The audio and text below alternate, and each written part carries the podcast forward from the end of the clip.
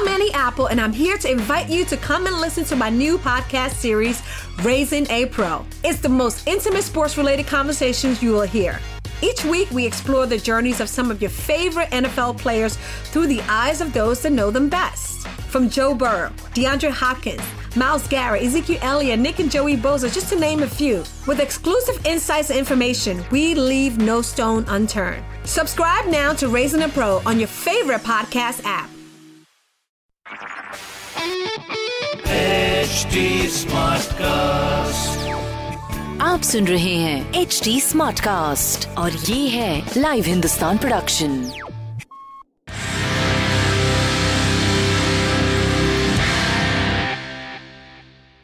Live Hindustan पर आप सभी का स्वागत है और मैं हूं राजेश कुमार। दिल्ली दंगल में आज हमारे साथ एक ऐसे नेता हैं जिन्होंने उन्नीस साल के लंबे वक्त के बाद कांग्रेस में एक बार फिर से वापसी की है।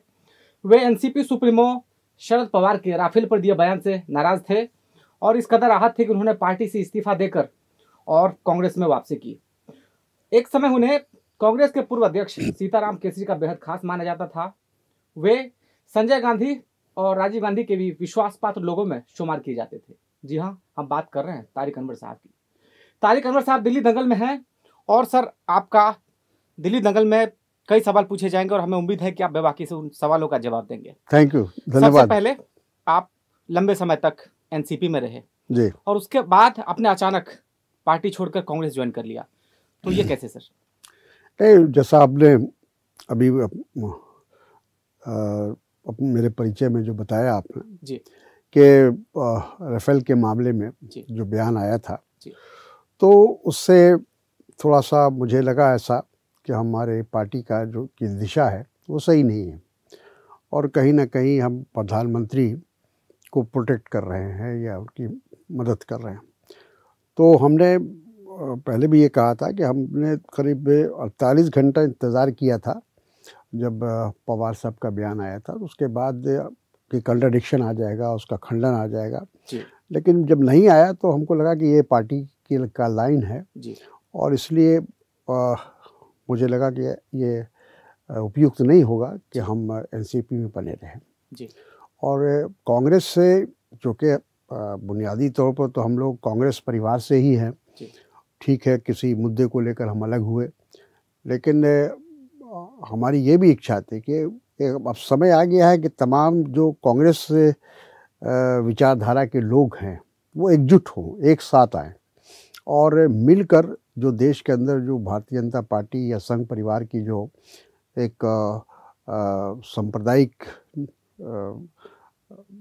नीति चल रही है और देश के अंदर नफरत घृणा का जो माहौल बना है उससे देश को बचाने की आवश्यकता है, तो एक ये भी एक कारण था जी। तो क्या देखते हैं दिल्ली चुनाव में इस बार कांग्रेस की क्या रणनीति है, क्या कैसे जीतेगी दिल्ली में इस बार कांग्रेस?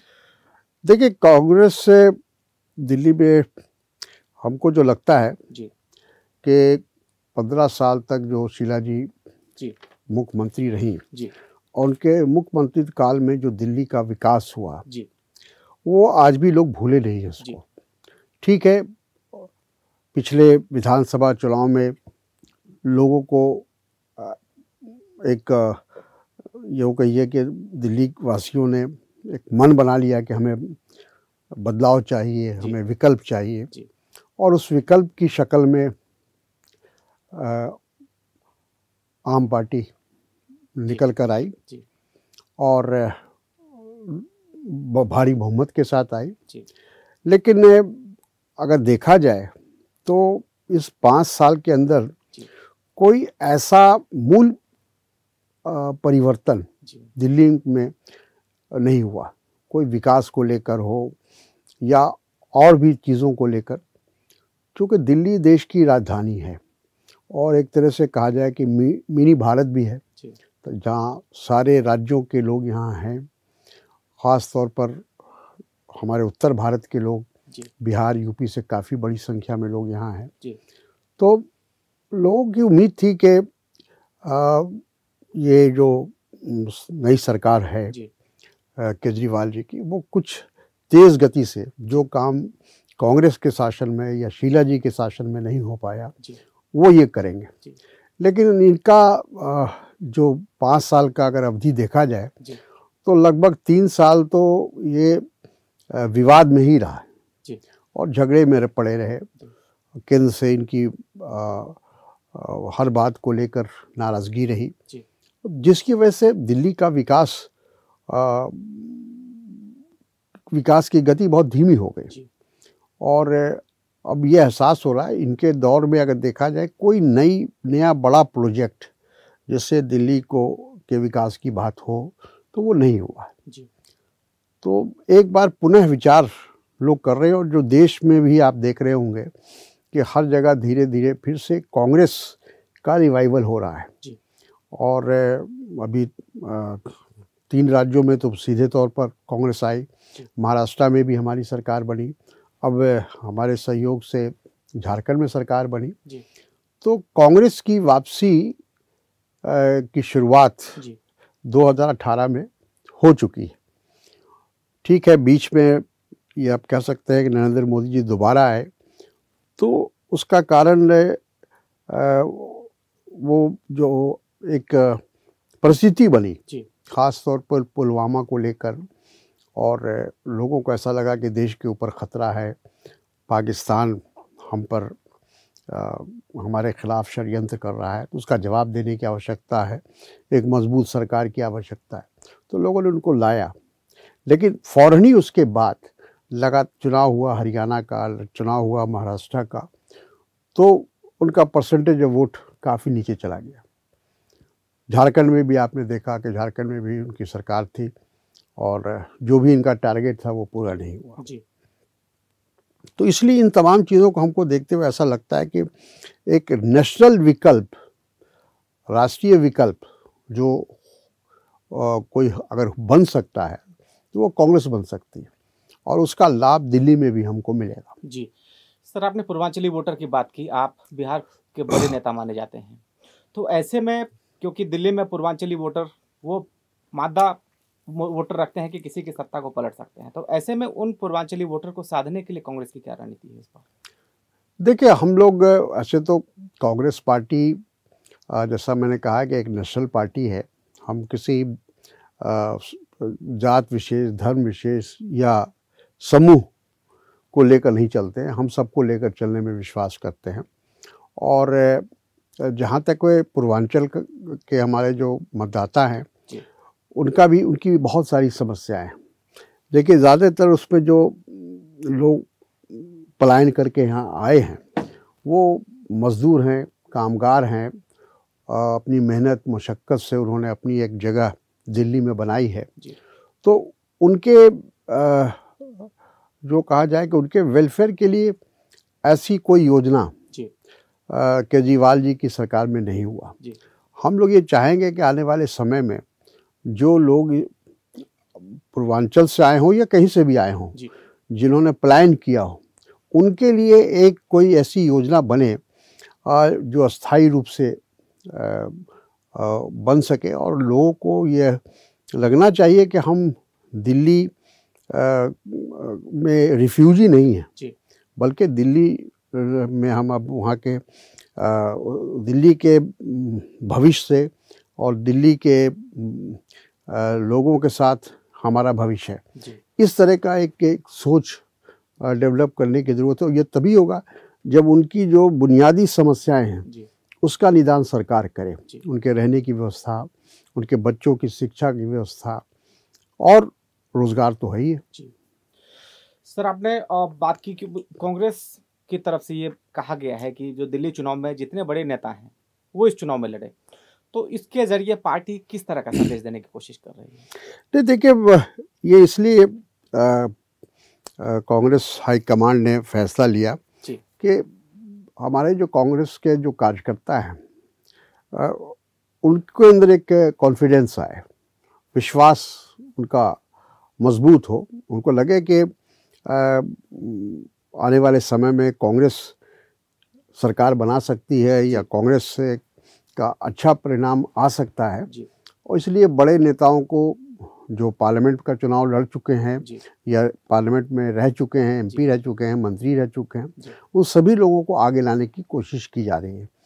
तो उसका उद्देश्य इतना ही है कि ये संदेश कांग्रेस जनों को भी देना है और साथ साथ दिल्ली वासियों को भी देना है कि हमको विश्वास है आने वाले समय में अगर हमारी सरकार बनेगी तो ये तमाम जो पहले पंक्ति के नेता हैं ये सब उसमें रहेंगे। जी सर, दिल्ली की सत्ताधारी पार्टी की तरफ से जो लगातार कई घोषणाएं की जा रही है, मुफ्त कार्ड खेला जा रहा है, तो उसको कांग्रेस अपनी अपने लिए कितनी बड़ी चुनौती देख रही है? देखिए, ये बात तो आ, सही है कि छः महीने से जब चुनाव नज़दीक आ गया, जैसा मैंने कहा कि तीन साल तो उनका झगड़े में और विवाद में समाप्त हुआ, और उसके बाद भी जि, जिस गति से आ, जो नई योजनाओं को लेने की बात थी या जो भी घोषणा उनको करना था वो नहीं किया उन्होंने। छः महीना जब बचा है विधानसभा के चुनाव को तो तमाम नई घोषणाएं हो रही हैं, नई योजनाओं को लिया जा रहा है और अलग अलग तरीके से मतदाताओं को प्रभावित करने की कोशिश हो रही है। जी। तो दिल्ली एक मेट्रो सिटी भी है और यहाँ के मतदाता, मैं समझता हूँ कि वो इस चीज़ों को समझ रहे हैं कि जितनी भी घोषणाएं पिछले छः महीने में हुई है केजरीवाल जी के द्वारा या उनकी सरकार के द्वारा, वो सिर्फ चुनाव को सामने रखकर हुई है। सही मानों में अगर उनको कुछ करना था तो पाँच साल का समय उनके पास था, उस पाँच साल में बहुत कुछ कर सकते थे। और ये तमाम जो वेलफेयर स्कीम उनको कहते हैं वो कि कल्याणकारी योजनाएं हम ले रहे हैं और समाज के जो कमज़ोर वर्ग हैं उनके लिए काम कर रहे हैं, तो ये पहले उन्होंने क्यों नहीं किया? इससे उनकी नीयत पर शक होता है। जी, जाहिर तौर पर आप नीयत पर सवाल उठा रहे हैं, लेकिन सवाल ये उठ रहा है सर कि देश में इस वक्त लगातार नागरिकता संशोधन कानून पर अलग अलग जगहों पर प्रोटेस्ट हो रहा है, राजधानी दिल्ली में शाहीन बाग में प्रोटेस्ट हो रहा है, तो इसको आप किस तरह से देख रहे हैं? देखिए, ये मामला हमको जो लगता है कि भारतीय जनता पार्टी ने और मोदी जी ने ऐसे वक्त पर इस मुद्दे को उठाया है या उसको लाया है ताकि जो देश के सामने जो दूसरी चुनौतियां हैं उस पर पर्दा डाला जा सके, उससे लोगों को भ्रमित किया जा सके। आज देश के सामने आ, ये चुनौती नहीं है जो रिफ्यूजी हमारे देश में आए हैं या उनकी नागरिकता का सवाल है, ये तो पहले भी प्रोसेस में था और हमारे संविधान में इस बात की गुंजाइश थी कि उनको नागरिकता दी जा सकती थी और दी जा रही थी। ऐसा नहीं, कई बार ऐसे फैसले लिए गए हैं, लेकिन उनको लग, लगा कि ऐसा कोई विवाद खड़ा करना चाहिए जिससे देश की जो आ, सोच है वो उस तरफ चली जाए और आर्थिक स्थिति जो देश की है सब दयनीय, उस पर किसी का ध्यान ना जाए, जो हमारे बेरोज़गार युवक हैं उन पर ना जाए, महंगाई पर ना जाए, भ्रष्टाचार पर ना जाए। ऐसे तमाम जो मूल समस्याएं हैं देश के सामने, उनसे एक प्रकार से लोगों का ध्यान हटाने के लिए उन्होंने ये लाया है। अब ये कितना संवैधानिक है, कितना गैर संवैधानिक है, कितना हमारे देश की जो संविधान की जो मूल धारणा है उसके समान है, ये अब तो ये मामला कोर्ट में है, सुप्रीम कोर्ट में है। अब मानिए सुप्रीम कोर्ट इस बात को देखेगा कि जो फैसला या जो कानून हम लोगों ने बनाया, क्योंकि एक बात तो स्पष्ट है, आज जो ये जो आंदोलन हो रहा है और ये कोई पार्टी नहीं कर रही है, कोई राजनीतिक दल या विपक्ष की ओर से नहीं किया गया है, ये स्पॉन्टेनियस जिसको हम कहते हैं अपने आप हुआ है, छात्रों में, नौजवानों में, पढ़े लिखे बुद्धिजीवियों में, फिल्म में फिल्म में जो काम कर रहे हैं वो कर रहे हैं, जो स्पोर्ट्समैन है, बहुत मतलब हर तबके से इस तरह की बातें निकल रही हैं और लोग इसका विरोध कर रहे हैं। क्योंकि देखिए, हमारे देश का जो संविधान जिन लोगों ने भी बनाया था वो सब एक तो स्वतंत्रता सेनानी थे, दूसरा वो बहुत ही दूरदर्शी लोग थे और उनको इस बात की समझ थी कि हमारा देश है, चूँकि इस देश के अंदर सभी धर्म के मानने वाले लोग रहते हैं, तो एक ऐसा संविधान बने जिसमें सबकी गुंजाइश हो, सबको उस पर विश्वास हो। जो मोहम्मद अली जिन्ना की टू नेशन थ्योरी थी कि हिंदू अलग मुसलमान अलग ये दोनों मिलकर नहीं रह सकते हैं, लेकिन हम लोगों ने साबित किया है सत्तर साल तक इस देश के अंदर हिंदू मुसलमान सिख ईसाई सभी धर्म जाति बरादरी भाषाएं इतनी हैं हमारे यहाँ, उन सबको समेट कर एक जगह रखने की कोशिश हम लोगों ने की। तो उसका आधार जो था वो संविधान था जो बाबा साहेब अम्बेडकर जी ने बनाया। लेकिन सर जिस तरह से हिंसा हुई है नागरिकता कानून के नाम पर देश भर में, उसको कैसे जायज ठहराया जाए? देखिए अहिंसा के पक्ष में कोई भी नहीं है, लेकिन ये कोई पहली बार हिंसा हुई ऐसी बात तो नहीं है। जाट रिजर्वेशन को लेकर हिंसा हुई, उसके पहले बहुत से इश्यूज़ पर हिंसा हुई है।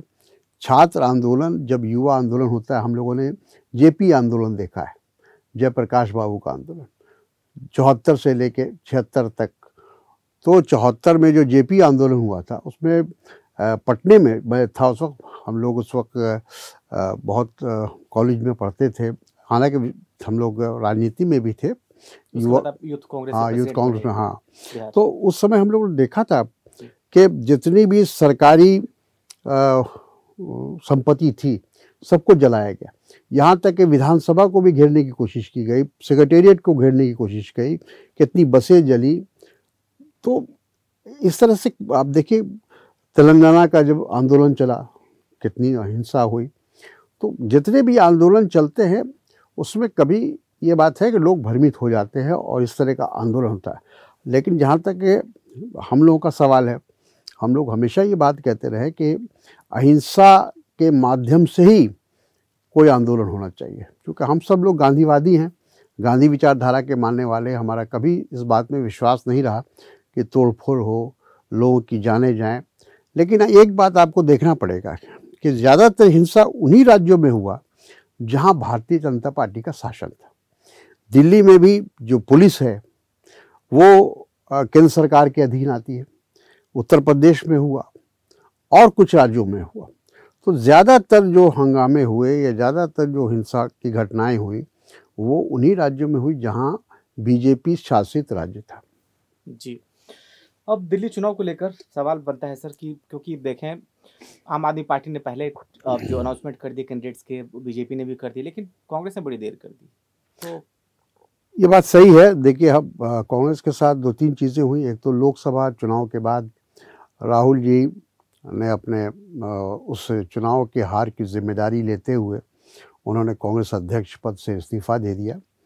काफ़ी पार्टी के अंदर लोगों ने उनको मनाने की कोशिश की, लेकिन उन्होंने कहा कि नहीं, मैं दोबारा अभी इस जिम्मेदारी को नहीं लूँगा, क्योंकि मेरी अध्यक्षता में कांग्रेस की हार हुई है, इसलिए नैतिक तौर पर हमको इसकी जिम्मेदारी लेनी पड़ेगी। हालांकि राजनीति में कोई लेता नहीं है नैतिक जिम्मेदारी, और ये हम मानेंगे कि उनका ये एक बड़ापन था जो उन्होंने पार्टी के हार की जिम्मेदारी ली। वरना हम देखते हैं कि हर पार्टी के अंदर लोग अब कार्यकर्ताओं पर थोप देते हैं, संगठन पर थोप देते हैं या किसी और पर थोप देते हैं, खुद पर जिम्मेदारी कोई नेता नहीं लेता है। तो ये उनकी एक अच्छाई दिखाई पड़ी, लेकिन उससे पार्टी को ज़रूर नुकसान हो गया कि तीन महीने तक पार्टी डिसाइड नहीं कर पाई कि क्या वैकल्पिक व्यवस्था हम लोग नहीं कर पाए। तो उससे थोड़ा हम हमको विलम्ब हुआ दिल्ली में काम शुरू करने में। दूसरा, अचानक शीला जी की मृत्यु हो गई और उनकी मृत्यु बहुत बड़ा नुकसान था कांग्रेस के लिए। वो कांग्रेस के अध्यक्ष भी थी और पंद्रह साल का उनका अनुभव था, और हम इस बात को मानते हैं कि उनके नेतृत्व में अगर चुनाव होता ये विधानसभा का तो स्थिति दूसरी होती, क्योंकि लोगों को रियलाइजेशन शुरू हो गया था कि शीला जी ने इतना दिल्ली का विकास किया, का, काम किया, चाहे मेट्रो हो, चाहे फ्लाईओवर हो या और भी सड़कें हों, विकास के बहुत सारा काम उन्होंने किया। दिल्ली की शक्ल सूरत उन्होंने एक तरह से बदल दी थी। तो वो अगर आज होती तो हम लोग को उसका बहुत लाभ मिलता, लेकिन अब वो हमारे बीच नहीं। तो उनकी मृत्यु के बाद भी हम लोगों को एक विकल्प आ, आ, बनाने में, संगठन तैयार करने में थोड़ा वक्त लगा है। तो इन सब चीज़ों का नुकसान तो हमें हुआ है, लेकिन हमको लगता है कि अब जब हमारे उम्मीदवार मैदान में उतरेंगे तो हम लोग कोशिश करेंगे कि जहाँ से ज़्यादा से ज़्यादा पब्लिक का समर्थन हासिल कर सकें। जी, जाहिर तौर पर सर जब कांग्रेस में दिल्ली के विकास की बात होती है तो कांग्रेस का जरूर नाम लिया जाता है विकास के इतिहास को, लेकिन क्योंकि जब सामने अरविंद केजरीवाल हो उस वक्त कांग्रेस कोई फेस नहीं दे पाई है, तो ये कितनी बड़ी चुनौती कांग्रेस अपने लिए मान रही है। नहीं तो वही तो उस, उस बात को मैंने कहा है कि अगर शीला जी होती तो आज दूसरी स्थिति होती हमारी, लेकिन आज शीला जी नहीं है। ये बात ठीक है कि एक जो एक विकल्प होना चाहिए वो हम विकल्प है पूरी तरह से तैयार नहीं कर पाए, लेकिन अक्सर ऐसा होता है। मेरा ख्याल है कि अभी भारतीय जनता पार्टी ने भी कोई विकल्प नहीं दिया है और कोई मुख्यमंत्री के उम्मीदवार की घोषणा नहीं हुई है, हमारे यहाँ भी नहीं हुई है। तो कांग्रेस पार्टी में ये परंपरा भी रही है कि हम चुनाव के बाद अपने मुख्यमंत्री का की घोषणा करते हैं, उस वक्त की परिस्थिति को ध्यान में रखते हुए विधायकों की राय लेकर किसी नतीजे पर पहुँचेंगे। जी, तो जाहिर तौर पर दिल्ली दंगल में तारिक अनवर साहब ने बड़ी बेबाकी के साथ राय रखी। उन्होंने बताया कि दिल्ली चुनाव में फिलहाल हम विकल्प नहीं दे पाए हैं, और साथ ही उन्होंने कहा कि क्यों, आखिर क्या वजह रही कि कांग्रेस ने अपने उम्मीदवारों के जो ऐलान है उसमें देरी हुई है, और साथ ही उन्होंने बताया कि किस तरह से दिल्ली के वोटरों को लुभाने की कोशिश हो रही है।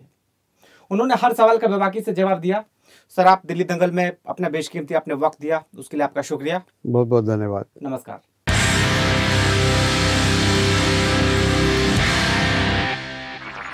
आप सुन रहे हैं एच डी स्मार्ट कास्ट और ये था live Hindustan production H D smart cast. I'm Annie Apple, and I'm here to invite you to come and listen to my new podcast series, Raising a Pro. It's the most intimate sports-related conversations you will hear. Each week, we explore the journeys of some of your favorite N F L players through the eyes of those that know them best. From Joe Burrow, DeAndre Hopkins, Myles Garrett, Ezekiel Elliott, Nick and Joey Bosa, just to name a few. With exclusive insights and information, we leave no stone unturned. Subscribe now to Raising a Pro on your favorite podcast app.